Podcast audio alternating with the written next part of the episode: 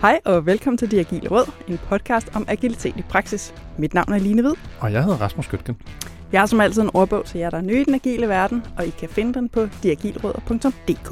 Og så skal vi i gang med sæsonens sidste afsnit. Ja, det er det, det er. Ja, det er det. Efter gået- en lang og god sæson. Ja, og alligevel er det gået hurtigt. Alt for hurtigt. Jeg synes lige, vi er gået i gang, og vi er blevet ramt af corona, der væltede vores produktionsplan. Men vi lykkedes. Vi, kom i lykkes. Ja, og nu er vi i gang med at kigge på tredje sæson, kan vi afsløre derude. Vi har planer. Præcis. Så glæd jer til august. Yes, det gør vi.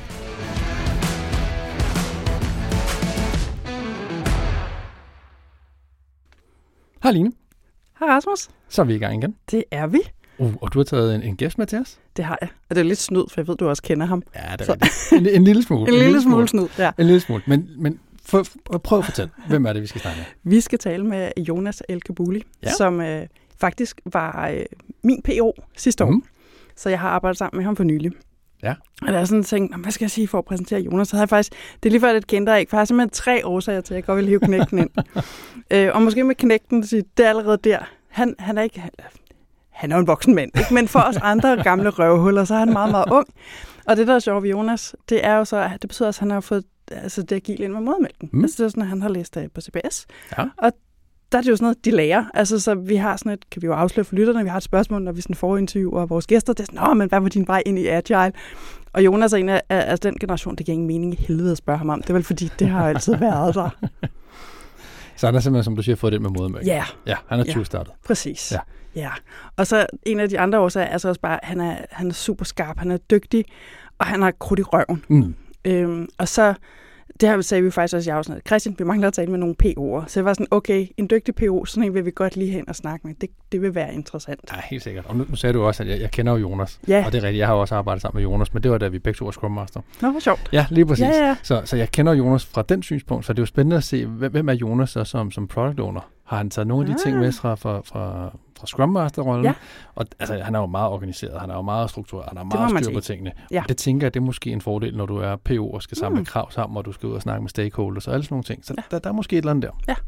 Og der sagde du så også lige et nøgleord, for så er vi ved at være øh, fremme ved mit, min tredje årsag til, at jeg godt vil, vil hive, vil hive ham ind. Øhm, og det er, at han, øh, altså han, ja, han er simpelthen på listen over øh, product owner, jeg har været rigtig, rigtig glad for at arbejde sammen med, som jeg synes var en af de bedste. Og nu sagde du netop det der med stakeholders, fordi han er både en god PO, fordi han forstår at kigge indad mod produktet, selvfølgelig mod teamet, som man jo også skal. Han vil Mhm. noget, han har holdninger, han vil noget, han forstår at kommunikere til teamet, hvad vi skal, men han kigger også ud af. Okay.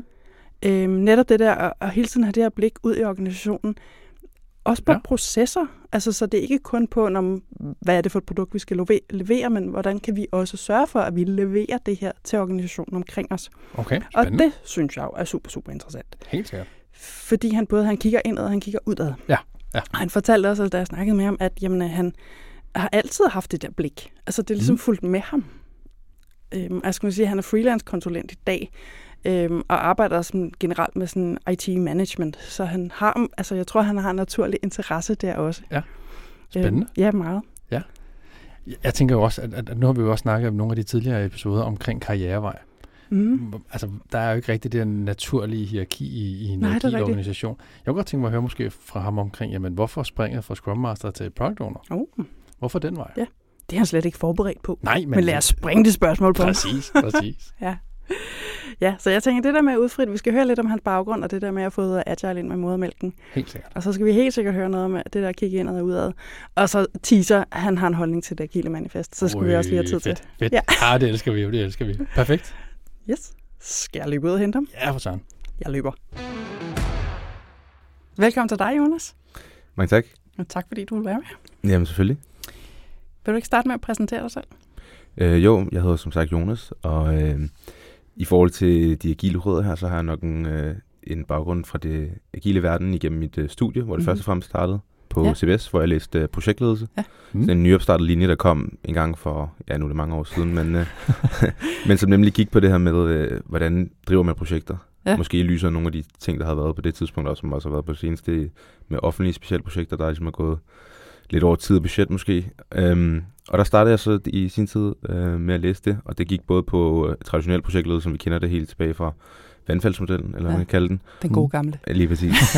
og så til det, noget af det, de kaldte skandinaviske metoder, og sådan Mm. mm. senere også blev, altså det var allerede coinet på det tidspunkt som den agile metode, som, øh, ja, som jeg læste der. Og der blev jeg sådan rimelig hugt på hele den tankegang, og kunne egentlig godt se mange af de idéer, de kom frem med, så det var noget, jeg sådan mødte tidligt, og havde også allerede der arbejdet lidt ude i sådan, primært med IT. Mm. Og senere så blev jeg rigtig bidt af IT og startede så på øh, en Canmac IT, som jeg så Mm. læste der på CBS også. Og imens arbejdede jeg så forskellige steder og prøvede ligesom at praktisere nogle af de ting, som vi lærte ude på studiet. Specielt omkring den agile projektledelse, men også IT generelt. Ja. Ikke? Hvad var det, der sådan fangede dig? Altså, du sagde selv, at der, du synes, det gav mening. Ja, øhm, som jeg sagde, så har jeg allerede arbejdet nogle steder, hvor jeg tænkte sådan, altså ofte så blev det lidt, øhm, sådan, øh, jeg vil sige åndssvagt, men det er måske travligt, men nogle gange blev det bare meget okay. sådan, øh, det står her, så det er derfor, gør, så vi gør det. Og mm. hvor det, selvom alle i rummet så var enige om, at det var noget andet, der var det vigtigste, eller der gav mere værdi, så var det som om, at det gør vi jo, fordi det skal vi agtigt. Okay. Har du nogle eksempler på det? Øhm, der er rigtig meget sådan, øh, nu har jeg arbejdet i nogle offentlige institutioner, også nogle, der er sådan underlagt regula- revolutioner og sådan ting, og der er der jo også forståeligt nok en grund til, at man skal have nogle ting på, på plads, men jeg tror mere prioritering af, hvornår man skal gøre de forskellige ting, der har generet mig. Ja. Altså, at rækkefølgen ikke kunne være anderledes. Vi leverer værdi først, og så kan vi få styr på papirarbejdet bagefter. Det er et eksempel, som, som jeg har. Okay. Det lyder en lille smule bekendt. Ja, Ja, det der papirarbejde, der åbenbart er enormt vigtigt. Ja, et spørgsmål, om der er nogensinde nogen, der kigger på det rigtigt. Altså. Ja, det er jo det spørgsmål, man måske skal driste sig til at spørge en gang. men Sådan, undskyld, men Jamen lige præcis, og der har jeg også en, en god historie, som, som fra dengang jeg var fastansat hos en stor dansk IT-virksomhed, hvor opgaven gik på at skrive dokumentation, inden man ligesom gik i gang med projektet. Mm. Og det lykkedes mig så at skrive de her 50 sider øh, tæt skrevet engelsk, og sende det til min chef og min chefchef for godkendelse, inden det ligesom ryger til kunden. Og fra jeg sender det til jeg får det retur, er det gået 15 minutter. Der er ikke nogen af mine chefer eller min chefchef, nej. der har læst det der dokument igennem Så det er i hvert fald en meget hurtig læsehastighed. Ja, lige præcis. Lige præcis. Hvordan, hvordan så du så de projekter, du arbejder på, som, som altså de agile? Var, var der andre ting, hvor du tænkte, ej, det her det er simpelthen en, en tosset måde, det her vandfaldsprojekt kører på. Det, det giver slet ikke noget mening. Øhm, jeg tror noget af det, du selv nævner med øh, kravspecificering, og det her med, at man typisk kravspecificerer noget altså langt ud i fremtiden, det har signeret mig rigtig meget, fordi man ofte ikke kender til viden, der sker om ja, halvandet år, eller, eller en kortere, altså et halvt års tid, eller Mm. flere uger frem. Mm. Altså, det er jo svært at selv sætte en finger på, hvad, ligesom, hvad kommer der til at ske der, og hvilken ufo, uforudsete ting er der, Ja. øh, når vi kommer så langt hen i fremtiden. Og det er også noget af det, mange af de studier, vi læser, gik på, det her med sådan noget planning policy. Altså den, når du starter et projekt, har du mindst viden om projektet i forhold til, når du et år inde i et projekt, så ved du jo lige pludselig meget mere. Så dine beslutninger er jo helt anderledes. Du vil træffe nogle helt andre valg, og gå nogle helt andre retninger, og måske specificere nogle ting helt anderledes, end du ville til at starte med. Og man ser også typisk i hvert fald nogle af de projekter, jeg har været på, hvor at som udgangspunkt er det gået fint i starten, fordi der er man ligesom i gang med de ting, man kender. Og så snart man kommer længere hen i projektet, så begynder det at blive mere usikkert, og ens øh, tid skrider, og alle Mm. kravene ændres lige pludselig, fordi der er et andet, øh, eller kunden har et andet formål, eller ja, Ja. ja. mm. sådan nogle ting. jeg har simpelthen brugt det er utrolig lang tid på at sidde og prøve at beskrive noget i tekst, Ja. Som man så ikke kan bruge til noget. Det er vidunderligt. Der er faktisk også en anden ting, som jeg nævner som eksempel, som jeg har oplevet tit, at øh, dem, der sidder og skriver tingene, er jo typisk ikke dem, der skal bruge dem, eller de indhenter input fra andre, som skal bruge det, eller sådan, der, der er mange sådan, øh, led i og omsættelsen af det, som man skal bruge. Ikke? Mm. Altså feedback loop bliver lige så meget langt. Ja. Så det, det, du får tilbage, er måske ikke det, der blev stillet som spørgsmål. Jeg ved ikke, om jeg ser den der sådan en tegning over, det, det, hvordan en projektleder ser øh, produktet, hvordan kunden ser det. Sådan, altså, du ved, Ja. Ja, det, det, det er også et meget godt eksempel på, at altså, der er en helt fors- forskellig opfattelse, hvis feedback loopet er, hvis feedback loopet det er for, øh, det er for langt, så, Mm. så når man ligesom ikke at, at justere i forhold til det, som man, Nej. man laver. Ja, hvis man ikke har altså, de, altså alle mennesker samlet i samme rum, Ja, lige præcis. og så render folk rundt og forsøger sådan at være tolke. Ja. Jeg tror nok, at det, de sagde derovre var, Ja, men det har jeg gjort rigtig meget i, i nogle af de roller, jeg har haft som sådan projektleder og koordinator imellem teams og stakeholders. Ja. Og der har jeg bare set, altså som meget en agil metode siger ligesom, at der skal vi have teams, der kan selv, og fra end, end to end, som jeg synes er super vigtigt, er at være Mm. mm. autonome og kan ligesom styre prioriteter og, og gennemføre sig selv, uden at skulle involvere alt muligt og have Mm. mm. godkendelser til diverse ting. Mm. Det, det er noget af det, som jeg synes virkelig er værdifuldt, øh, i hvert fald sådan, jeg har erfaret i en agil metode. Var, var det fra studiet, så du ligesom blev forelsket i, i de agile iterationer og, og den måde, som vi kører projekter på der? Ja, man kan sige, altså, jeg tror, det som studiet viser mig var, at, øh, fordi jeg faktisk ikke, det lød lidt måske lidt forkert, men så vi snakker om nu, jeg er ikke sådan, når man- alle projekter skal køre efter en agil metode. Mm. Og på det studie, jeg havde, så, så gik det også meget på, øh, at øh, jeg ved ikke, om I kender Mailer, men han er en af dem, som har skrevet store bøger omkring vandfaldsmetoden, og hvordan kontrol og alle sådan ting kan være med til at øh, nedsætte din risiko og holde den for tid budget og alle de her ting, og scope. Men det tror jeg bare, i dagens Danmark ikke passer, eller dagens verden ikke passer til særlig mange projekter, men der er nogen, hvor det passer, for eksempel mm. type huse eller andet, hvor man ligesom, mm. der er ikke så mange usikkerheder, man er ret, man, man kender ligesom alle de ting, man skal igennem for at nå i mål. Men det er bare ikke særligt tit, at det gælder for IT-projekter, for eksempel, ja. som jeg er involveret Nej. meget i. Ikke? Ja. At der vil det stort set altid være nyt, eller ja. unknown territory, eller noget, du ikke ligesom ved på forhånd. Ja, ja præcis. Medmindre det er et driftprojekt. Ja, præcis. Ja. Ganske ja, eller det kan være en sagsimplementeringsløsning for noget, man har lavet tidligere. Altså, det kan ja. godt, nogle gange kan du godt ligne hinanden meget, men stadig vil jeg bare hvor påstå, at der er langt mere usikkerhed forbundet med, med, med at drive IT-projekter end, end mm. så meget andet. Ja, der er jo også den faktor, der hedder, at teknologierne ændrer sig hele tiden. Så selvom Præcis. du har lavet noget for to år siden, så er det ikke ens betydende med, så kan du bare gøre det samme igen. Nej, det er nemlig det. Nej. Altså, jeg tror stadig, vi bygger hus med beton, i hvert fald fundament, så vidt jeg husker. Så er det sådan, der, der er nogle ting, som er lidt mere sådan, ja, skåret i beton som ja. en, en andet, ikke? øhm, så ja, jeg tror helt sikkert, at det, det agile skal være med, når man laver øh, altså, stort set alle slags projekter, der har en eller anden form for usikkerhed. Ja. ja, det er i hvert fald der, den er stærkest. Du har også fortalt, at du havde et studiejob, hvor du øh, sad som en del af, af PMO'et, og faktisk skulle være med til at implementere ja. nogle agile processer. Ja, jeg sad i en større øh, privat virksomhed, men som havde med rigtig mange offentlige kunder at gøre, ja. og var også præget af, at tidligere havde været offentlig. Og, øh, og der, da jeg kom ind i sin tid, der var det også... Øh, der var, der var det, man fra ledelsens side har sagt, at nu vil vi gerne være agile og, og lige i gang med det. Men jeg tror ikke rigtigt, man for alvor havde havde tænkt over, hvad det egentlig betyder, og der var ikke rigtig sådan, der var en masse flyers rundt på væggen, men jeg tror, hele den der sådan, hvad skal jeg så lige gøre til hverdag, som jeg ikke plejer at gøre? Ja. Og der var mange ting, som var sådan, I kender jo Gantt charts og alle sådan nogle øh, projektbudgetteringsmodeller og sådan nogle ting, de var jo som de hele tiden havde været. Mm. Så de var ligesom ikke ændret. Så det er svært at agere agilt inden for den kontekst, at du stadig skal hente et budget hjem, eller få godkendt et budget på dit projekt, og så skal du lige pludselig til at projektere ud, langt ud i fremtiden og, og sådan nogle ting. Ja. Så øh, der arbejder jeg som øh, projektassistent i PMO, og hjalp øh, med at implementere nogle af de her mindre øh, vandfaldsmodelsagtige metoder, mm. frem for nogle mere agile. Ikke? Ja. Mm. Hvad gjorde du så, altså når du kommer der og har et mere agilt mindset, og i øvrigt også sådan, har et studiejob, altså kunne du gøre noget for ligesom at prøve at skubbe noget agilt mindset igennem? Ja, det vil jeg faktisk sige, fordi altså, man havde jo ligesom, der var jo ligesom sagt for ledelsens side også, at det var det, man gerne ville, og at man var, det virkede som om, man var lidt åben for konkrete eksempler, man måske ikke havde dem selv. Og der kom jeg med blandt andet sådan nogle ting omkring altså, der var en række af ting, man skulle udfylde for at, at få lov til at lave et projekt. Altså sådan bemanding, hvor mange FT'er skal vi bruge her, og altså sådan helt øh, sådan skabelon for, hvordan du fik lov til at få penge til projektet. Og det var blandt andet noget af det, som vi var med til at få afskaffet. Jeg havde også nogle dygtige kollegaer, som også var klar på, at der skulle ske noget der. Så mm. der var blandt andet sådan nogle ting, vi kom væk fra. Mm. Og så var der også hele det her med omkring øh, budgetteringer for godkendt budgetter. Det gik fra at være sådan noget, vi typisk fik sådan nogle årsbevillinger, til at, at være noget, vi fik løbende, og der ligesom blev eleveret på månedsbasis, hvilke projekter vil vi gerne ligesom, fortsætte med, og hvilke, hvilke altså, ligger læng, længst nede i vores øh, ja, pipeline, eller hvad man mm. kan kalde det. Så sådan nogle ting. Ja. Men jo, det var rigtig svært, også specielt for nogle af de garvede projektledere, som de også hed dengang, der havde, der havde været der mange år, altså, fordi de var helt vant til at køre ting på en anden måde, og så er det svært, når man er sådan ung og kommer ind og siger, at nu skal tingene ændre sig. Ikke? frisk, frisk for studiet, ja. stadig ude bag ørerne, og så er klar til at Men altså, selvom, selvom jeg ikke er studentermedarbejder længere eller noget, så jeg oplever jeg stadig altså, meget modvillighed ude hos folk i forhold til forandringer. Det er rigtig svært at få mm. ting igennem, selvom at det i min optik i hvert fald virker fornuftigt, og måske folk godt kan se det, så er det rigtig svært at få folk til at ændre noget, de har været vant til. Ja. Og det, ja, sådan tror jeg, det vil være hele tiden. Jeg tror også måske på et eller andet tidspunkt bliver jeg selv sådan en, der, der har været vant til at arbejde på en vis måde. Altså det har, tænker jeg nogle gange over, kan vide, hvornår altså, der kommer nogen... Ja. vi, vi har jo et begreb for det, som, som vi har, har hørt, hørt både gode ting og øh, dårlige ting om, den, den gamle surmand. Ja, lige præcis. Ja, lige præcis. Så, så det, det, du har noget til frem til. Måske kommer man til et tidspunkt til det sted, jeg, jeg ved det ikke. Eller måske altså, har man fået det nok ind under huden til. Men... Ja, hvis der stadig er de agile råd om 30 år, så inviterer vi Jonas igen, så prøver ja. vi at finde ud af, hvor han står henne. det må meget gerne. Hvordan så er det det første rigtige agile projekt? Jamen, øh, jeg tror, at første gang, jeg sådan rigtig mødte det, sådan, det agile projekt, eller sådan agilitet i sådan fully fleshed out, det var da jeg arbejdede som også freelance-konsulent hos en IT-virksomhed, som var nyopstartet.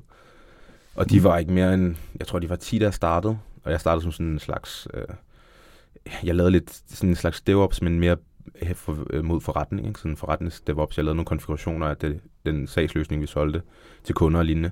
Mm. Men de kørte ligesom altså fuld agile med alle ceremonierne, som, som man kender dem, og også tilpasset til deres specielle kontekst. Øh, så blandt andet stance og retro og planning og sådan nogle ting kørte vi, og vi kørte retro-planning sammen, fordi det gav lige mening der, og, og det, vi havde, vi havde øh, hvad hedder sådan noget, skift i sprintet midt på ugen, som I også måske kender, men jeg tror, de fleste, der starter, tager det mandag til fredag, men det kan nogle gange ja. være uhensigtsmæssigt. Ikke? Sige, vi er nogle mm. Scrum Master, der synes, det er en utrolig dårlig idé.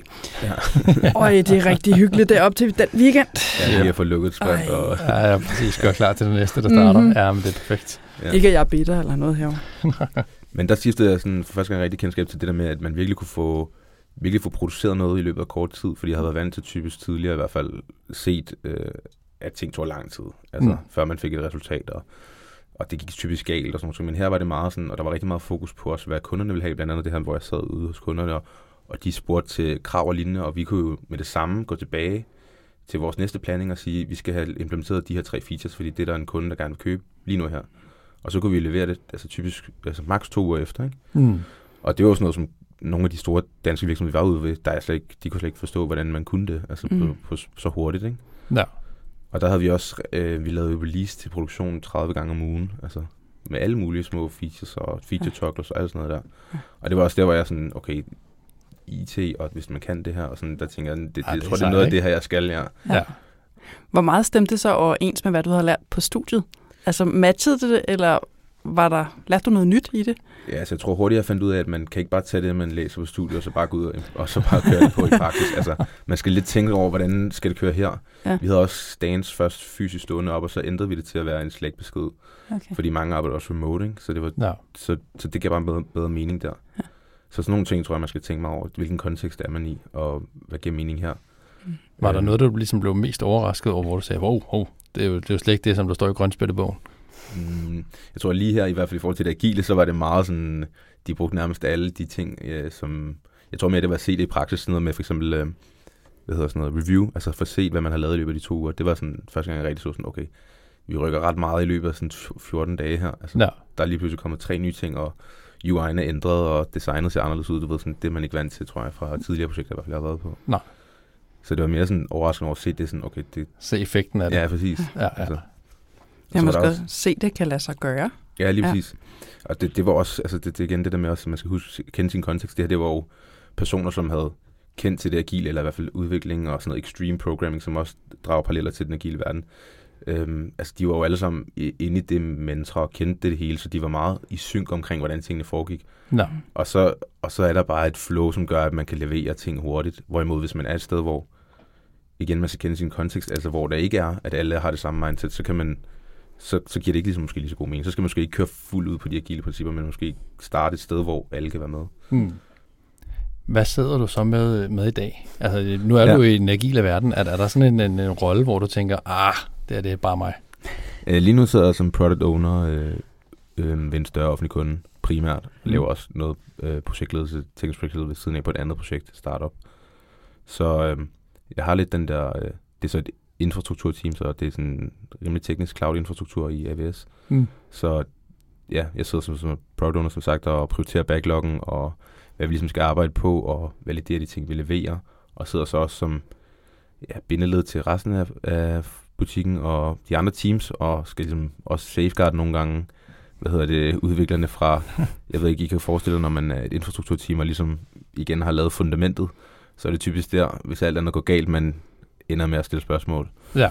Så, så noget af det, jeg dealer rigtig meget med, eller, dealer, eller, eller har dealet meget med, det er det her med at skulle øhm, på en eller anden fornuftig måde balancere, øh, hvornår er det okay ligesom, at bruge ressourcer i teamet på at hjælpe andre teams, og hvornår skal de fokusere på de opgaver, som vi har prioriteret for det givende sprint, eller i mm. backloggen generelt. Ja. Jeg kan huske, første gang jeg mødte dig, der, der var du Scrum Master mm. øh, på en fælles kunde, vi havde nu er du så product owner. Er, er det tilfældigt, at det er en product owner-rolle, du har nu, eller ser du det lidt som en karrierevej at, at gå fra Scrum Master til, til product owner? Øhm, jeg tror, at øh, som product owner har du mere, har du et større mandat, end du vil som Scrum Master, i hvert fald ud i forretningen og op til ledelsen, der hvor i hvert fald er, hvor jeg arbejder nu. Mm. Og det har jeg set er rigtig værdifuldt for mig i forhold til de, nogle af de egenskaber, jeg har, i hvert fald i kendskab til den agile verden, og det jeg gerne vil altså jeg kan nærmest ikke, jeg kan nærmest ikke møde noget, eller en proces, eller en eller anden, komme igennem noget, uden jeg tænker, det her må kunne gøres bedre. altså, og det tror jeg, der har du et langt større mandat som uh, product owner, i hvert fald den organisation, jeg arbejder i nu, til at kunne gøre det, og ligesom kunne sætte nogle standarder, eller processer, eller metoder for, hvordan gør vi lige de her ting, hvordan er det lige, vi kommunikerer teamsene imellem, hvordan rejser vi support tickets til hinanden, eller hvordan rejser vi spørgsmål til hinanden, så det giver mening i forhold til effektiviteten og, og sådan nogle ting. Og der mm. tror jeg, at product underrollen er, er, er, er vigtigst for mig i forhold til at kunne det. Men du har ret, Scrum Master-rollen er også en, jeg rigtig, rigtig godt selv kan lide, fordi der får du virkelig mulighed for også at komme tæt på teamet og, og få dem til at, at ligesom kunne sammen og fungere og levere et, øh, et godt output. Okay, så, så er, er det mandatet, du ligesom har jagtet, eller er det det at sidde med, med produktet og være med til at, at, at tror, fremme det? Ja, jeg tror lige i det her tilfælde er det begge dele, fordi også, som jeg nævnte, AWS-infrastruktur er noget, som jeg har fået en stigende interesse i, også har taget diverse sådan, kurser i. Og, så det er både den del af det i lige det her tilfælde med produktet, men også, som du selv sagde før, eller jeg selv nævnte før, det her med, at du har et mandat til ligesom at kunne udbrede noget af den viden, du har, eller, eller metoder og, og ja, også teknologier. Måder at gøre ting på. Altså nogle af de ting, vi sætter retning for, eller fundament for ude på projektet, er ret sådan, afgørende for resten af organisationen. Så lige pludselig så står du et sted, hvor du rent faktisk kan vælge de rigtige veje måske. Før har jeg til lidt til nogle gange, der er taget nogle meget dårlige valg på det her projekt. Givet det havde været anderledes. og der føler jeg med den her rolle nu, at jeg rent faktisk kan tage de rigtige valg, eller i hvert fald kan være med til at pushe det i den rigtige retning med mm. den rolle, jeg har. Hvordan gør du det? Altså, hvordan griber du det an? Ja, men som jeg sagde før, så er der nogle, ofte, man møder nogle ting og tænker, okay, det her, det er godt nok ineffektivt, eller det giver ikke mening. Og så har jeg en meget god, hvad hedder sådan noget, vane med ligesom at illustrere det. Mm. Altså processen, hvordan foregår det, hvor mange er der involveret her. Altså nogle gange er der jo otte forskellige øh, sådan, instanser involveret, og mange af tingene foregår på mail, eller der er ikke et system, eller der måske bliver brugt ja, 10 forskellige kanaler til at kommunikere på, eller noget af den stil. Og så er det så for tegnet det op og illustreret over for, for ledelsen, og så gå sammen om at, og så få folk til at se, at det er rent faktisk et problem. Ikke fordi man skal pege fingre af nogen, men sige, okay, mm. det her det kan vi godt gøre bedre sammen. Og så typisk holder vi nogle workshops øh, derude på, ude på øh, ja, ude i virksomheden. og, og så, øh, ja, så gennemgår vi ligesom og kigger på, på steder, hvor vi kan forbedre tingene. Mm. Og det kan jo, nogle gange kan det tage mange workshops, nogle gange kan det tage få, men typisk så udmønter sig i en række features til ja, os eller nogle af de andre teams, som, så, som vi så arbejder på mm. som et initiativ hen over en periode, ikke? indtil vi kommer i mål med det. du nævnte også den her balance, som du sagde med, ja. altså mellem både ja, indad og udad. Jamen, det er sådan lidt et dilemma, som jeg selv har haft længe, ja. og som jeg sådan fra starten af derude har sådan prøvet at finde den, den gyldne mellemvej for. Og det er jo det her med, at øh, som jeg nævnte før, så har vi meget support øh, ude på projekter, hvor jeg er nu. Og det kommer fra mange forskellige kanaler. Altså, I kender Slack og e-mail, forhåbentlig. og så har vi... Brevduer. ja, brevduer lige præcis. Det er lige før. Og så har vi også... Ja, så kommer folk jo rendende også. yes. Ikke så meget under corona, men, øh, men nu her, når vi kommer ud på kontoret. Og så har vi også øh, vores opgavestyringssystem, hvor vi også får opgaver igennem og har vores backlog og sådan helt på traditionel vis. Øhm, og der er det sådan, da jeg startede, var der jo virkelig meget, der skete øh, under radaren, som jeg vil kalde det, som ligesom blev kørt igennem Slack eller ude ved kaffemaskinen eller sådan nogle ting. Mm. Og det synes jeg også er, er helt fint til en vis grænse, fordi som product owner, som jeg er nu, har jeg meget svært ved at gennemskue, hvad der ligesom bliver diskuteret ved kaffemaskinen, og hvad det så bliver, altså hvad det så tager tid for backloggen og andre opgaver, vi skulle have, vi skal gennemføre i et sprint for eksempel. Ja. Og der har jeg været meget sådan tidligere i forhold til, jamen det gælder om at få alting ind i det her opgavestyringsværktøj, og vi skal ligesom finde en balance mellem, at vi ikke bare, hver gang der er nogen, der spørger, møder en mur, der siger, hov, her til ikke længere, I skal lige oprette en ticket, altså det der gode gamle ITSM ticketsystem, øh, der skal vi helst ikke over i.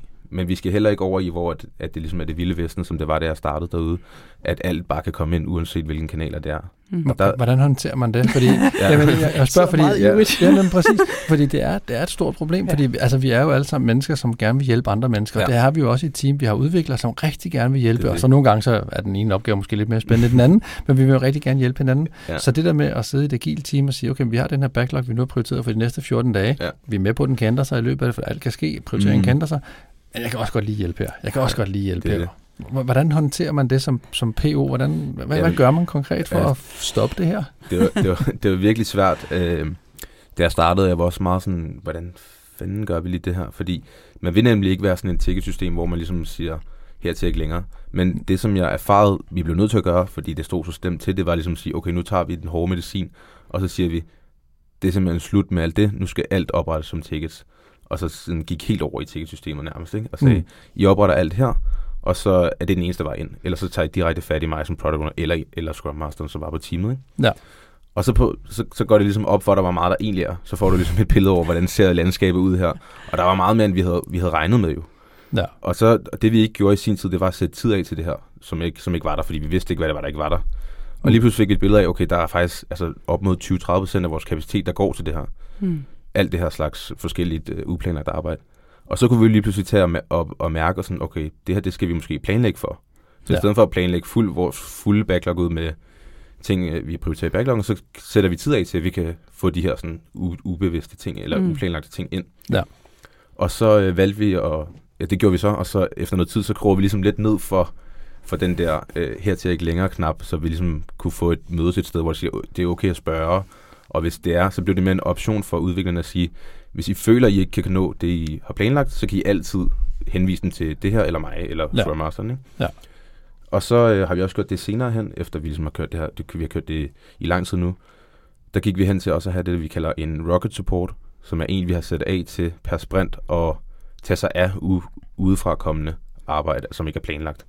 Så de har stadig, de har stadig opgaver i deres øh, backlog, men de prioriterer, hvis der kommer support ind fra, ja. ja vi har sådan en support-skabelon, man udfylder som er sådan meget let, ikke? Altså det okay. er sådan bare et, af ren respekt beskriv, hvad det er, du ønsker hjælp til, så vi kan hjælpe dig. og så kan vi tage fat i dig, hvis der er noget, ikke? Og hvad ja. give en prioritet, nu du er i gang? Lige præcis, ikke? Så vi har en idé om, hvor vigtigt det ligesom er at blokere det i jeres arbejde, for så er det typisk noget, vi vil tage fat i med det samme, ikke? Ja, ja, ja. ja. Hvad, hvad sagde teamet, da, da du så kom og sagde, nu skal I høre, jeg er PO, jeg bestemmer, I må ikke længere hjælpe dem, med mindre at de kører igennem systemet? Jamen, der var faktisk mange, der var ret udbrændte på det tidspunkt, og ved at altså sådan, gå ned med stress, og der var faktisk nogen, der gik ned med stress.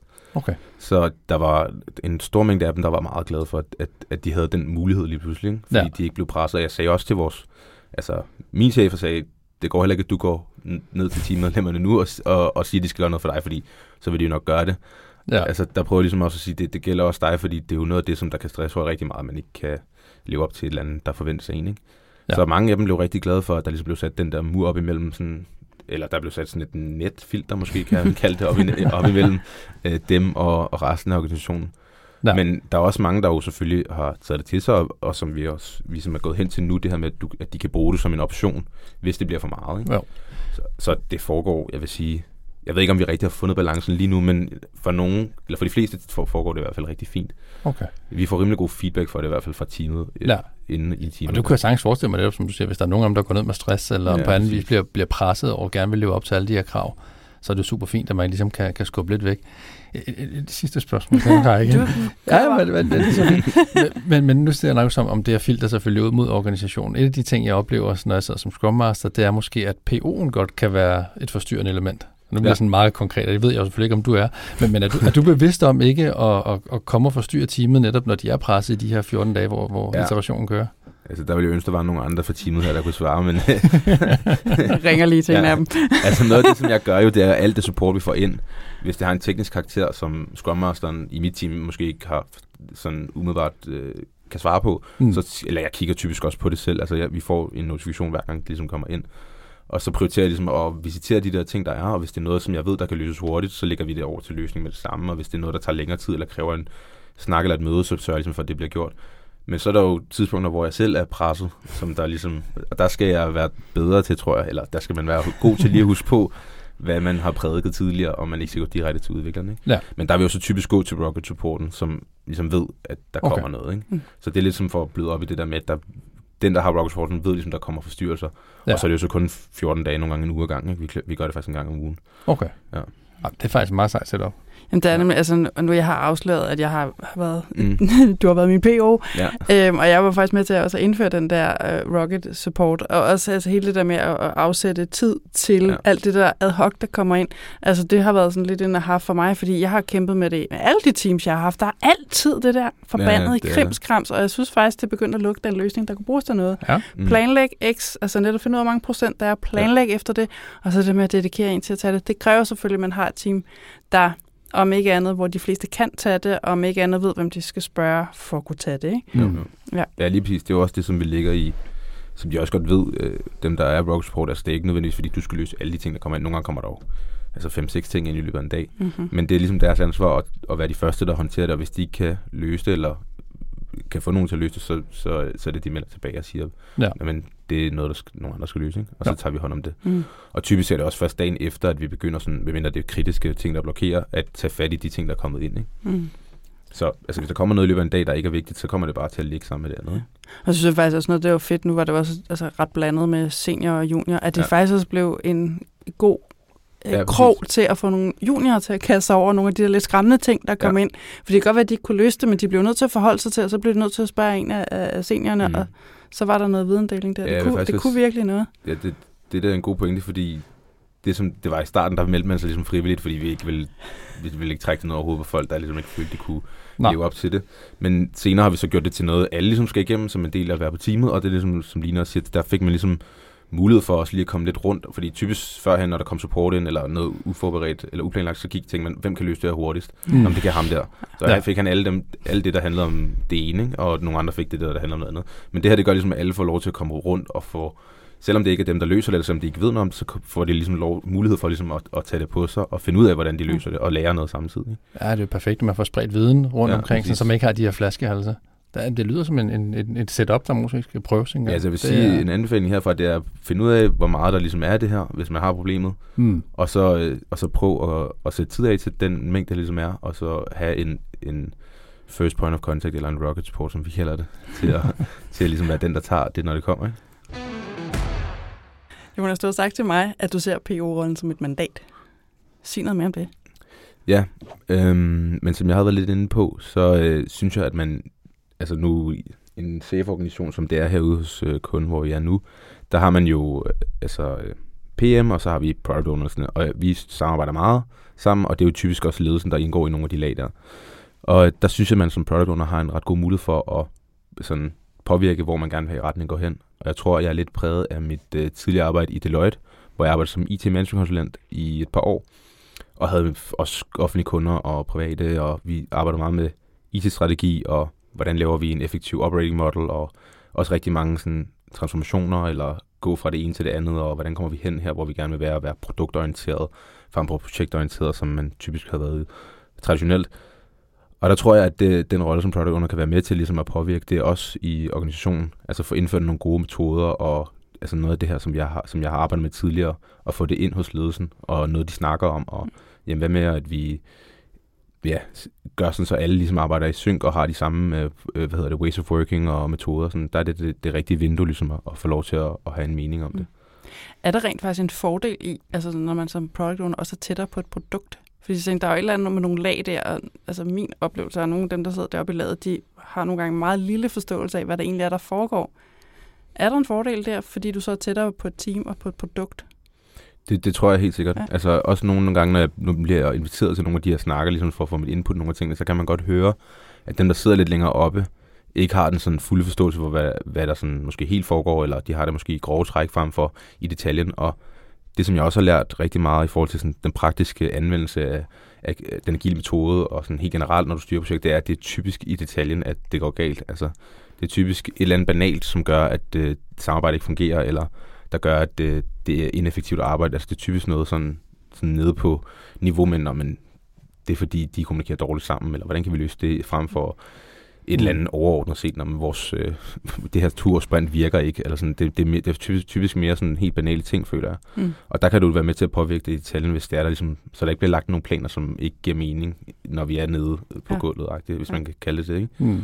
Så det synes jeg helt sikkert. Altså, det giver det bedre indblik også at få, have den del med i, med i snakkene. Ja. Så det er jeg glad for også at være en del af, eller kan få lov til at sådan blive involveret i. ikke? Hvordan, så nu, nu siger du så, at du, du sidder som, som PO i et safe setup. Mm. Jeg ved ikke, om du har prøvet at sidde i PO som i et, i et ikke-safe setup, men, men Jo. jeg har, jeg har i hvert fald sådan en opfattelse lidt af, og, det ved jeg, der er flere, der deler, at i et safe setup, der er du, der er du PO nedad. Ja. Fordi du har PM, som ligesom tager forretningsdelen, og der, som ligesom Ja. tager den del ud af, så der har du måske ikke så meget mandat til, til at styre og påvirke produktet, som hvis du sad i et ikke-safe setup. Ja. Giver det mening? Ja, det giver mening. Ja, så det er typisk PM, der ligesom tager de snakke op af, tænker du, ikke? Jo, Ja. jo. Jeg tror heldigvis, der hvor jeg sidder nu, er, er, er heldig, fordi det er cloud-infrastrukturproduktet, som vi ligesom står for.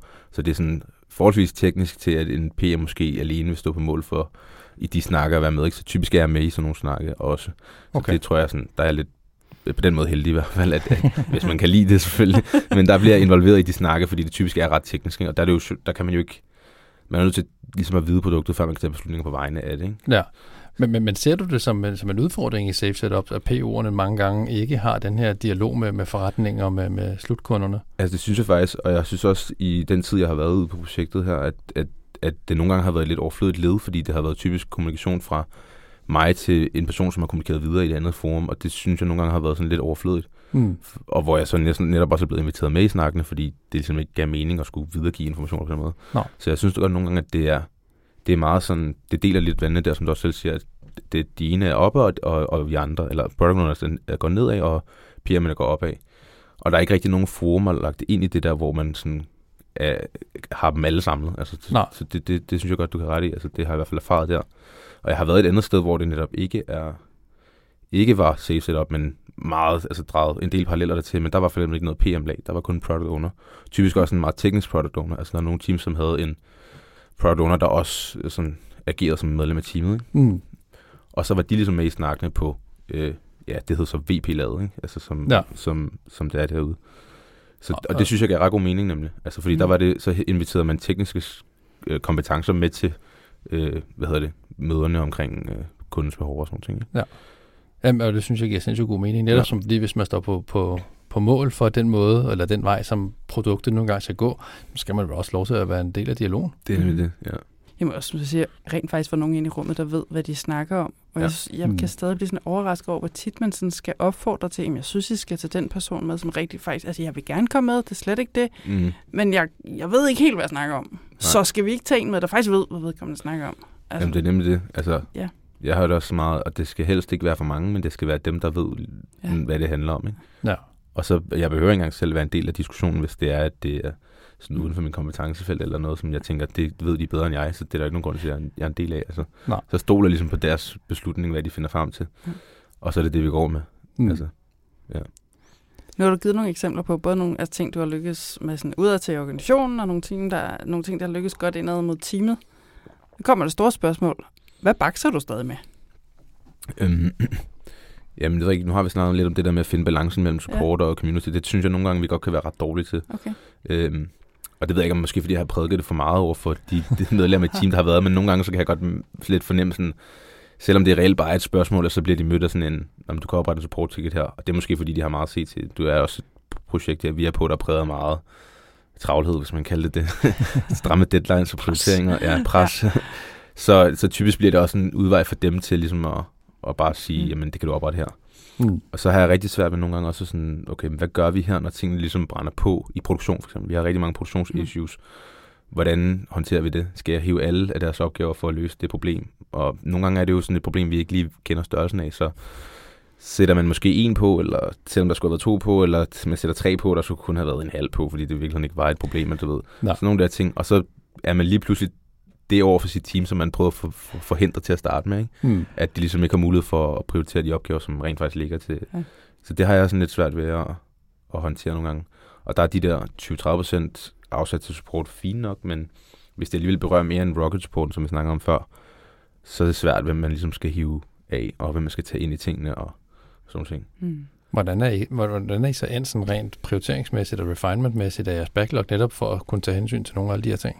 Ja, men det som vi, som, fordi igen, vi er det sidste i fødekæden, hvis man kan kalde det det, når man, øh, når man er et infrastrukturteam eller laver cloud-infrastruktur, så vil man typisk, altså vi berører, vi berører jo alle andre udviklingsteams, og der er en del herude, hvor vi, på det her projekt, der er en, ja, der er en 7-8 stykker eller sådan noget. Så der er mange udviklingsteams, mange mennesker, det er et stort projekt. Ja. Så, så hver gang de ligesom skal lave en løsning, øh, eller en feature eller noget nyt til deres del af applikationen, så vil vi typisk være involveret i en eller anden grad.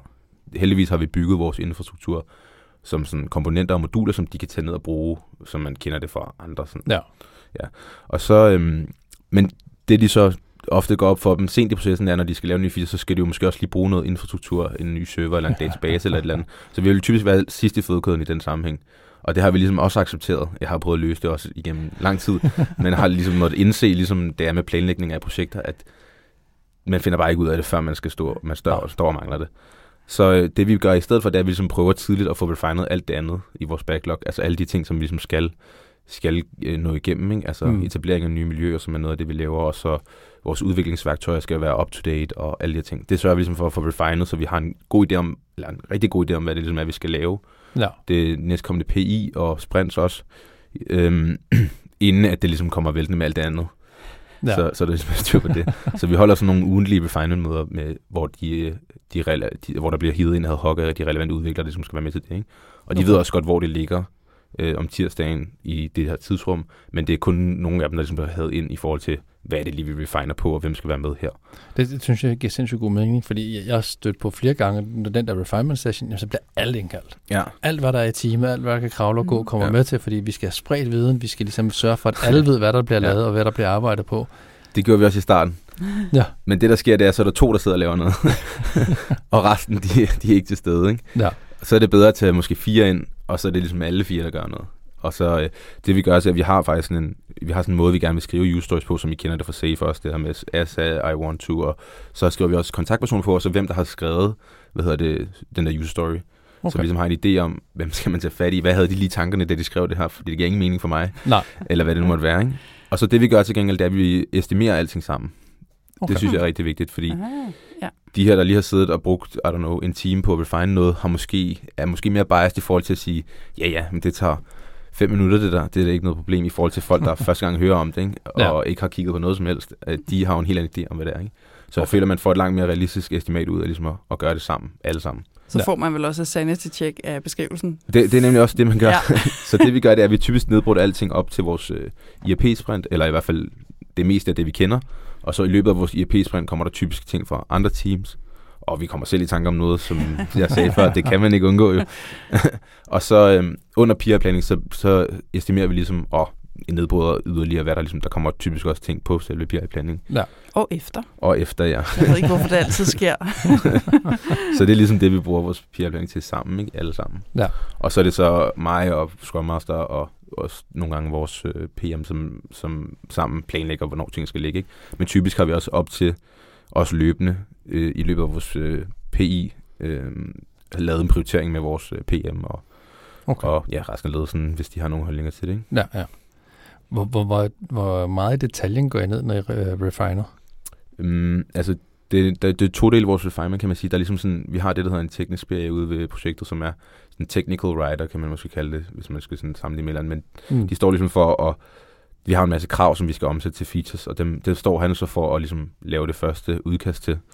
Og typisk så vil jeg også være involveret i det sammen med vores arkitekt, som vi har, til at skrive, altså brudteksten, hvis man kalder det, Ja. af featuren, i forhold til, hvad er formålet, og hvad er baggrunden, hvor finder jeg yderligere informationer, hvad der er, hvad hedder sådan noget, prerequisites, og hvad der er, hvad i scope, og hvad out of scope. Så sådan en lille, lille sådan spiseseddel på, hvad, hvad vil vi gerne opnå her, ikke? Ja. og gerne med nogle acceptance-kriterier, eller det skal der helst være, som ligesom siger, og det er så, når vi er færdige, så skal vi gerne kunne de her ting.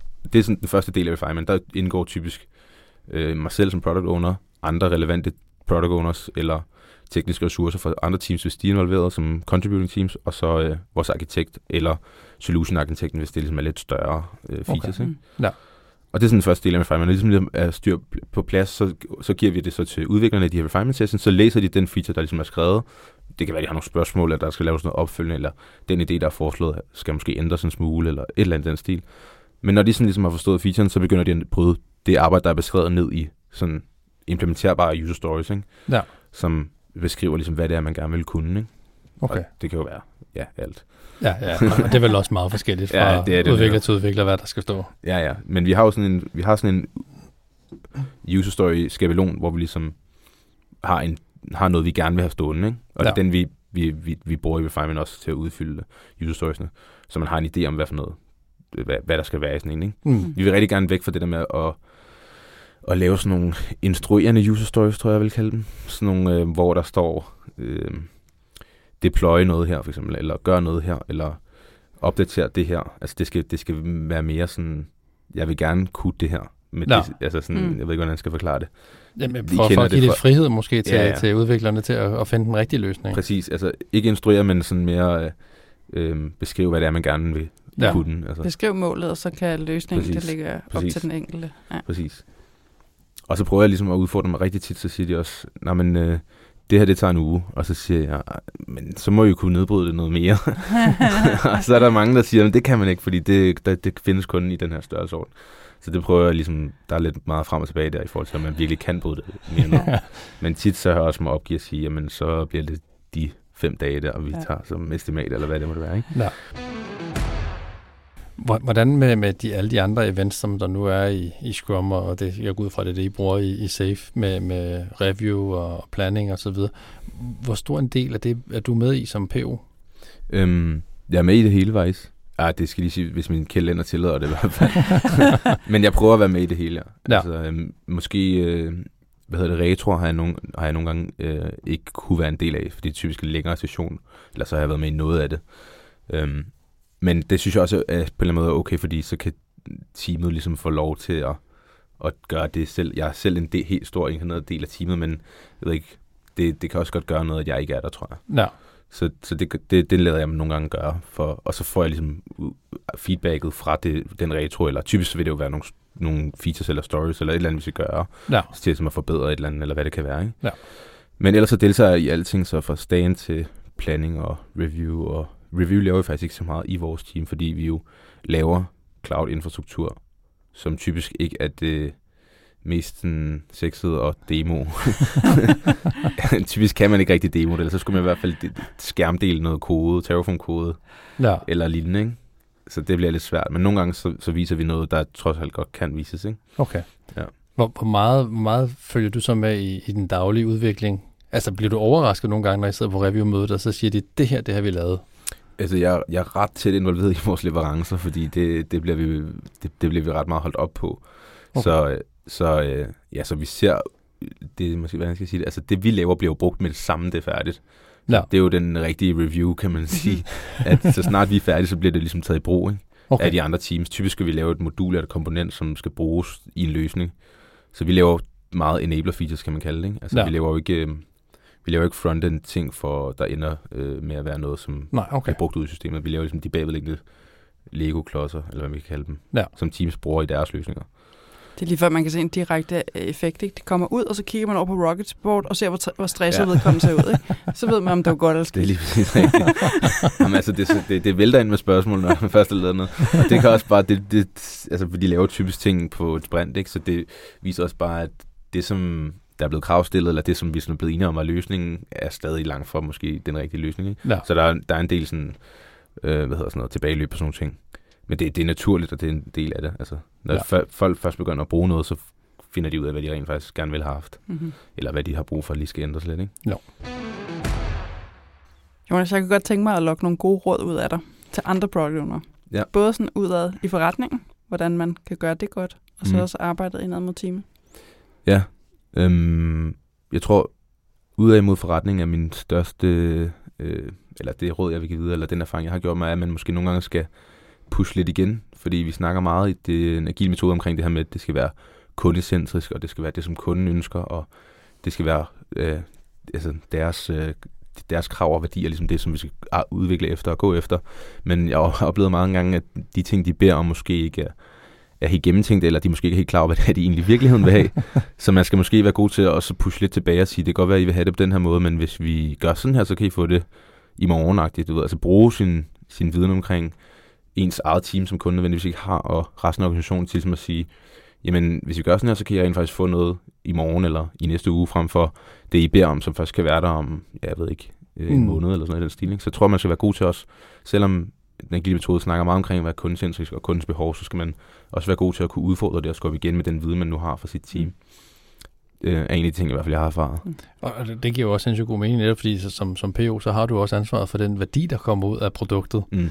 Så det er jo kun Lige fedt, præcis. hvis du ligesom kan, kan råde og, og vejlede. Ja, lige Altså, præcis. jeg har lyst til at svinge mig op på det helt store navler på dine vegne, Jonas, fordi jeg vil sige, i virkeligheden lyder det som om, så du kender kunden bedre, end kunden kender sig selv, fordi man kan regne Mhm. ud, hvad er, det, hvad er det egentlig, du beder om her.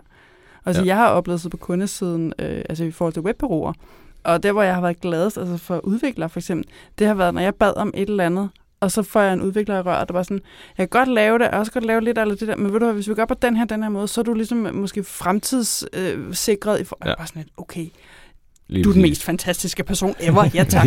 Altså, det er jo simpelthen så vidunderligt, ja. når der sidder nogen i en anden ende, der kan tænke med, og faktisk netop forstår en bedre, end man selv gør. Det er jo fantastisk, synes Lige jeg. præcis. Er enig? Ja, hvis jeg nu skal tage den videre, hvis man skal give et råd indad til, så er det nemlig også det der med at lytte til sine udviklere og sige, fordi jeg kender måske kunden bedre end udvikleren gør, men man kan også vente om at sige, hvis, og det er jo typisk også det, man vil gøre, når man skubber tilbage ved kunden, det er fordi, at der sidder nogle mennesker i mit team, som ved meget mere, end jeg gør. Altså meget mere om tekniske løsninger, cloud-infrastruktur og alle mulige ting.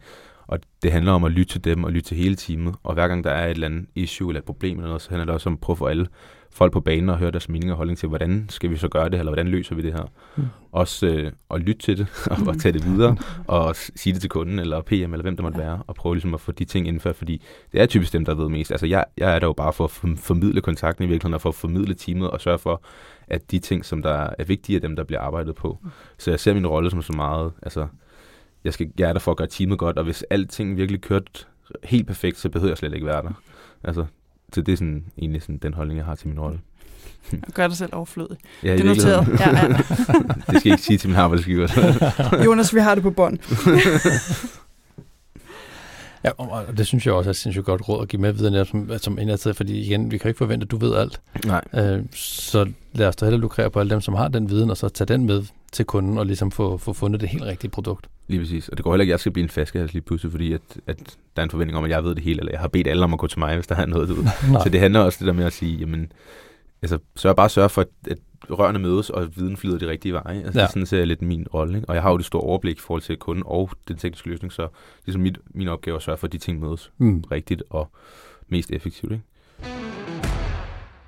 Vi er jo meget glade for det agile manifest her i huset. Det du forestille mig. Og øh, vi plejer altid at spørge vores gæster, om der er en af de der fire værdier i det agile manifest, som man ligesom synes vækker særlig genklang. Og nu ved jeg ikke, om du lige har den procent, og det er okay, hvis du ikke har det. Men jeg ved, Jo, du har, om ikke andet, du har en holdning til agile manifest. Ja. Så Altså, jeg kender dem godt. ja. Lidt for godt, vil jeg også sige. Men jeg tror, jeg ved ikke, om jeg har en værdi, som jeg foretrækker mere end andre, men jeg tror, jeg vil sige generelt omkring det agile manifest, eller de værdier, som de lister på ja, forsiden. Der er også de der 12 principper. Ja, det er rigtigt. Ja, Ja. ja der ligger skjult den Ja, præcis. tror jeg. Men de der fire, der er det lidt sådan, at øh, ofte i mit møde med nogen, der lige har mødt den agile metode, eller lige har sådan, nu lyder det lidt strengt, men lige har læst en artikel om det, eller noget af den stil, så, så er det meget misforstået holdning, de har til det, i hvert fald i min optik, fordi der er for eksempel den her med øh, Working Software Over Comprehensive Documentation, som er en af de der, jeg tror det er den tredje eller sådan noget. Mm. Og der er det jo typisk så, at så bliver der ikke lavet noget dokumentation. Og det er noget af det, som jeg sådan... At det betyder ikke, at vi ikke skal lave dokumentation. Det betyder bare, hvis vi står i valget mellem det, eller hvis vi... Det betyder, at vi, at vi lægger mere værdi i, at vi har noget, der virker, end at det er velbeskrevet. Men Ja. det betyder ikke, at vi ikke skal beskrive det, og det betyder slet ikke, at vi ikke skal beskrive det, hvor det giver rigtig god mening at beskrive det. Altså et sted, hvor mange skal bruge det og læse det, fordi vi laver jo, som jeg også, som jeg også har fortalt tidligere, altså de her moduler og komponenter, og det er super vigtigt, hvis der er nogen, der ikke har været med til at lave det, der skal til at bruge det, at de ved, hvordan det som fungerer. Ja. Så vi gør meget ud af, at det ligesom er beskrevet og er nemt at gå til og kan læses af enhver. Og ligesom, så, så jeg synes, man skal, man skal genoverveje sine holdninger til de agile principper, eller de værdier, der er, i forhold til, at det også er vigtigt, det der ligesom er på højre side, for, Mm. for kun det, der er på venstre side. Ikke? Ja. Og sådan er det med, med dem alle sammen, vil jeg virkelig sige. Jeg har ofte mødt nogen, som har sagt, at Nå, men hvorfor har vi overhovedet processer og metoder til noget som helst? Fordi vi, øh, vi, vi er samarbejder bare jo. Der er ikke nogen grund til at have det her contract negotiation og sådan noget. Men i mit, for mit vedkommende så handler det bare om, at vi skal have noget, der fungerer. Altså vi skal være pragmatiske omkring løsningerne. Og det er sådan, det, der burde være en femte værdi, der hedder, at man skulle være pragmatisk omkring løsningerne. For dem alle fire. Kan, kan vi hacke det, og så eventuelt lige tilføje sådan en Ja, ja, til, ja, det, det det, er det, godt, det må kunne lade sig gøre. præcis. Der er sikkert nogen i mit team, der kan finde ud af Ja, det. du, du siger noget. Nej, men det giver sindssygt god mening. Og jeg, jeg håber også, det, det, det de har prøvet at skrive nogle af deres principper, det der med at gøre det, gøre det nu simpelt. Ja, lige præcis. Altså, øh, få nu kigget på det, for du har fuldstændig ret. Selvfølgelig er processer og værktøjer også vigtige. mm, det er Altså, det. Det ironiske er jo, at altså, agile metoder er jo sjovt nok processer, og vi Det- bruger det er- jo værktøjer for at få processen til at Ja. fungere, så, så Det er ret comprehensive ja. documentation. Jamen, det er netop det. Altså, det handler om, at det er, hvis vi ikke ved, hvad vi laver, eller hvis vi ikke har en idé om... Altså, det er jo virkelig sat... Altså, der er jo meget klare processer og metoder i den agile metode, som, som der giver mening, og det, det er jo bare det, det skal give mening. Altså, mm. vi skal ikke gøre noget bare for at gøre det, eller... Nej. Det skal give mening, ikke? Tænker du, at, at, at, det ved jeg ikke, om du har en holdning til, men at det agile manifest stadig lever op til, til det, der står i det her nu 20 år senere? Ja, det synes jeg. Altså, det er jo helt sikkert, det er også skrevet på en måde, som sådan, altså det er jo, for mig er det jo, at vi har faktisk snakket i hele den her aften omkring den agile metode, men for mig er det virkelig ikke en metode. Altså det, det er mere en, et mindset eller sådan en, en måde at anskue tingene på. Altså, mm. sådan, så det, det er mere end bare en metode, jeg kan læse og forstå og apply. Det er en måde ligesom at tænke på, hvordan er det, vi gerne vil lave løsninger, eller tænke løsninger, og hvordan er det, vi gerne vil levere dem, hvordan vi gerne vil dokumentere dem. Altså, det er sådan, det er sådan alt det, mere end det er en metode, rent faktisk. Jonas, du skal have tusind tak, fordi du vil kigge forbi i dag. Det var slet. Vi har et sidste spørgsmål til dig, og det er, hvis der nu sidder nogen derude, som rigtig godt kunne tænke sig at opstøve dig, hvordan kommer man så? Hvordan finder man dig? Jamen, øh, man kan finde mig på LinkedIn. Øh, og så kan man finde mig... Jeg har et selvstændig konsulentbureau, der hedder pragmaticconsulting.dk. Vi linker til begge dele, så Fedt. kan man bare klikke sig igennem show notes. Yes. Tak fordi du vil være med. Tusind tak. lidt. Det var en fornøjelse. Nu har vi fået lukket ham der Jonas ud af studiet igen. Ja, stille og roligt heldigvis. Stille og roligt. Det er ikke noget med at smide ham ud, han gik pænt selv. ja, ja, præcis. Så er det ud. Hvad tænker du, Rasmus? Jamen, det, det, det er jo fedt, at vi endnu en gang får en PO i studiet. Ja, yeah, halleluja. Det synes jeg. Ja, ja, men præcis. Og, og, og, og, og det, så er der mange, der ikke siger, det var på tide. Men, men er lige... Det snakker vi ikke om. Nej, præcis. Men, men han, han var her, og han har jo en, en fed tilgang til det. Mm. Jeg er med på, at han måske sidder som PO for et specielt type team. Ja. Altså et infrastrukturteam. Ja. Øh, og det måske er lidt anderledes. Men derfor tænker jeg stadig, at der er mange gode paralleller til den til en PO i et rent udviklingsteam jeg i ny synes funktionalitet. også, Ikke? der er mange ting, der virker bekendt, og det er ikke kun fordi, jeg så har været Scrum Master for hans team. Altså, jeg synes, jeg kan genkende det også fra webteams, altså ja. Ja. nogle af problemstillingerne. Præcis. Ja, sig noget mere om, hvad, Ja, ja, men- men, hvad var men- fedt. Ja, men hvad er der fedt? Jamen, der, er- der, er- det er jo en lang liste, ikke? øh, jeg synes, det er super fedt, at han har så godt styr på sit produkt. Mm-hmm. Han ved, hvad ja. Ja. det er, han snakker om. Han, han, kan, han er ikke nødvendigvis 100% specialisten, det skal han heller ikke være, han har teamet, men han ved, hvad det er, der rører sig. Han går dybt ned, han han engagerer sig i den teknologi, som de nu engang bruger, så han kan udfordre kunden. Og han kan snakke med sammen med kunden, han kan snakke med sammen med de arkitekter, der måtte være omkring, mm. hvad, kan vores, hvad kan vores produkt? Kan det understøtte det, som, som I ønsker, eller skal I gå den her vej i stedet for? Ja. Super fedt. Og det var jeg også helt vild med. Altså, jeg sad og fik det her indtryk af, at han netop både kender kunden rigtig godt, Mm. og han kender produktet rigtig godt, og det betyder, at han faktisk nogle gange kan regne bedre end kunden, kan han regne ud, Ja. hvad kunden egentlig gerne vil have. Ja. Det er med stærkt. Ja, men det er det nemlig lige præcis. Og, og det der med, at, at han sidder så tæt på teamet, mm. og han Mhm. sidder i IT-organisationen, det er bare stærkt. Ja. Det er det altså bare. Ja. Så det, Det, det, det, var, det var i hvert fald en af de ting. I Hvad- kan hvad- godt lave lidt noter lige der, Ja. derude. Lige præcis. Ja. Lige præcis. Tag note, kend dit produkt. Hvad, tænker du? Øhm, jamen, oh, jeg tænker også mange ting. Altså noget af det, hvor jeg også faktisk altså, lavede en note to self, det var det her, han fortalte om med at faktisk øh, at beskytte teamet, og ikke kun gøre det i forhold til organisationen, men også at gøre det i forhold til chefen. Ja. Fordi den synes jeg nemlig også, jeg har set, at chefer, som faktisk ikke helt selv er klar over, hvor store elefanter de er, om man så må sige, som tror, jamen jeg går jo bare lige over og spørger om det her. Nej, du er chefen. Ja. Og så sker der noget helt andet hos den udvikler, du bare lige spørger om noget. Ja. De klapper hælene sammen, og de tror, de lige har fået den vigtigste opgave ever, og så går de i gang med at løse et eller andet. Mm. Og måske var det bare et spørgsmål. Ja. Måske var det bare en lille opgave, som måske først skal løses om en måned. Ja. Så den der med rent faktisk at tage fat i kraven på chefen og sige, prøv at høre, det gælder også dig, og det gælder måske især dig, Ja. at du skal gå de rigtige veje, Mm. og du skal ikke gå til teamet. Nej. Den lavede jeg en note til selv, fordi Ja. jeg har set det, og jeg er ikke sikker på, at jeg selv har håndteret det godt nok. Nej, er jeg er helt enig, og, og bare den måde, som hans tilgang er til netop at sige, jamen prøv at høre, det kan godt være i starten af projektet, men alle nye krav går igennem mig. Ja. Uanset om du kommer som chef, eller om du kommer som et andet team, eller du kommer som kunde, det er mig. Jeg sidder ja. som, som gate for at komme ind i teamet. Så får vi styr på det. Så kan vi åbne op igen. Mm. Så vil vi meget gerne hjælpe jer. Ja. Så den der, den der tilgang til at, at ligesom at få, få struktureret dine Ja. ja. krav og dine øh, requirements og dine opgaver. Super fed måde at gøre det på. virkeligheden også opdraget organisationen, og det kan godt være, at jeg Mm. underholdt med det her før, men jeg har haft den der rolle, altså da jeg var i, i Boliga i sin tid især, var den helt store gatekeeper, også på en måde, jeg ikke altid synes var så fed, fordi Ja. man bliver faktisk nødt til at være lidt sur en gang imellem. Og jeg altså, havde jo simpelthen nogle situationer, hvor Line gik på toilettet, så var nogen, der løb over i udviklingsafdelingen. Ikke? og det er sådan, jeg prøver altid at gå ting, til tingene med et smil, men der nåede jeg altså et punkt, hvor jeg til sidst, der var jeg bare pist. Altså, nu stopper I. Jamen, Og det jeg lige indskyde alt muligt kærlighed til Boligen, en pissefed arbejdsplads, ikke? Men der var bare lige nogle gange, hvor man tænkte, nu er I lidt for kække, ikke? Jo, men Ja. det tror jeg alle steder. Jeg tror ikke, det er unik hverken for, for boliggærter, der hvor, hvor øh, Jonas han han nu engang arbejder. Ja. Og, og så øh, på samme note, jamen det der med at beskytte teamet, det er jo fedt, at, at du har et team, som, som ikke kan sige nej, men som får muligheden for det, fordi der er en PO, der går ind og siger, okay, fint nok, I kan bare sige til mig, eller pege på mig, hvis det er, at I får opgaver ind, og sige, det må jeg ikke løse for min PO. Mm. Og, og på den måde ligesom være med til at fjerne noget stress. Ja.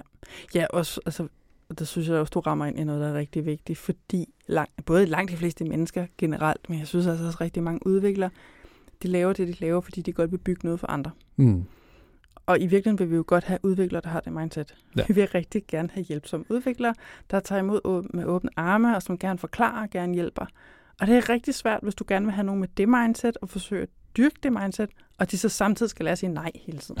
Ja, altså, Præcis. Det, det, er lidt, det er lidt sådan lidt mod det hinanden, er ikke? bare lidt op ad bakke. Og det er så Ja. ja. også derfor, hvor jeg for eksempel har tænkt, jamen som Scrum Master, så må jeg så tage den sure chance, der er hver dag med nej-hatten, ikke? Jo. Og jeg synes ikke, den er fed, men nogen skal gøre det. Og jeg vil hellere have, at jeg gør det, end at udviklerne eller teammedlemmerne gør det. Præcis. Enig, enig. Og, og, og nu omkring det at, at hjælpe teamet, han lytter jo også til dem.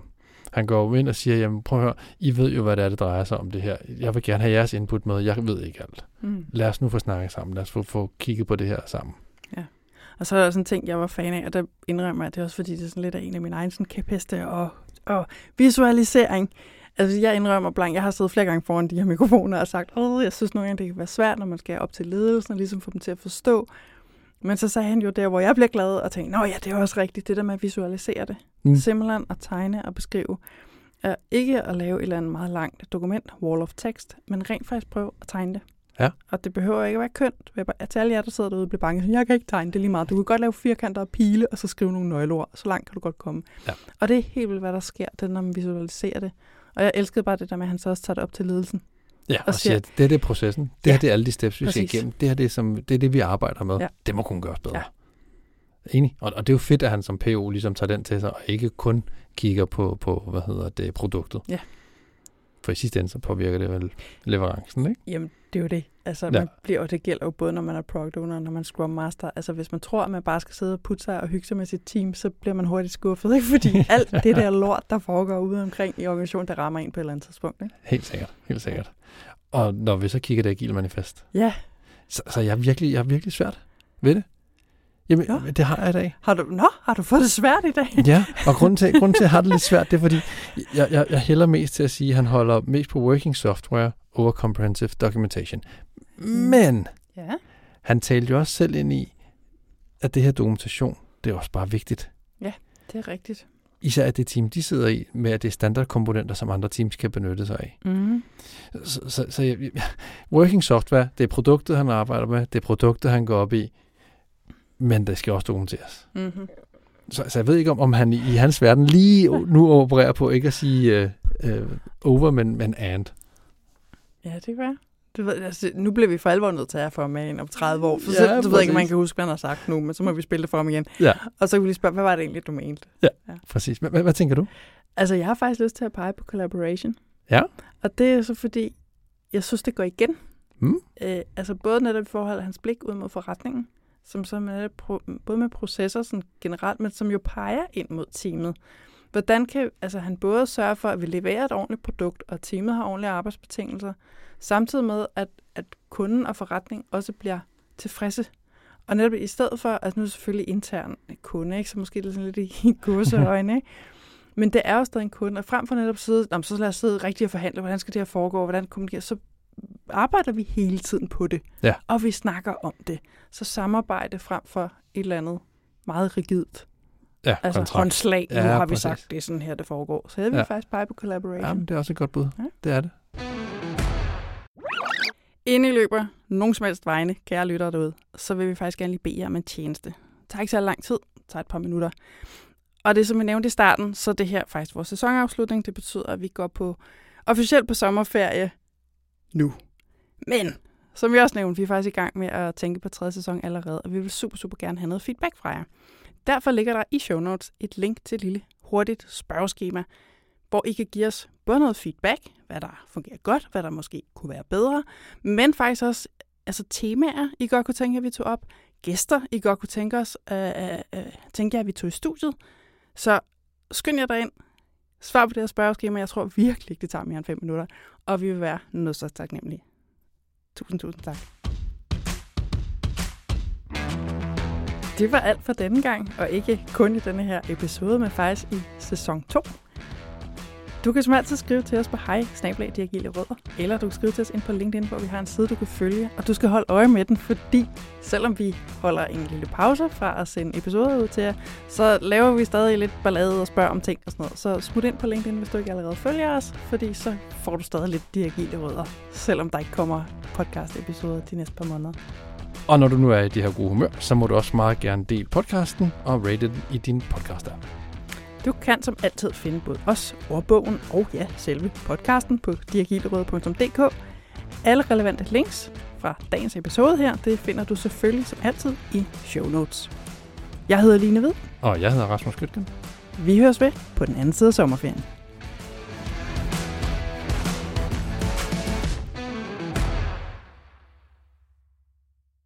Nu trykker jeg på optag. Aha. Så er vi i hvert fald i gang med det pjat.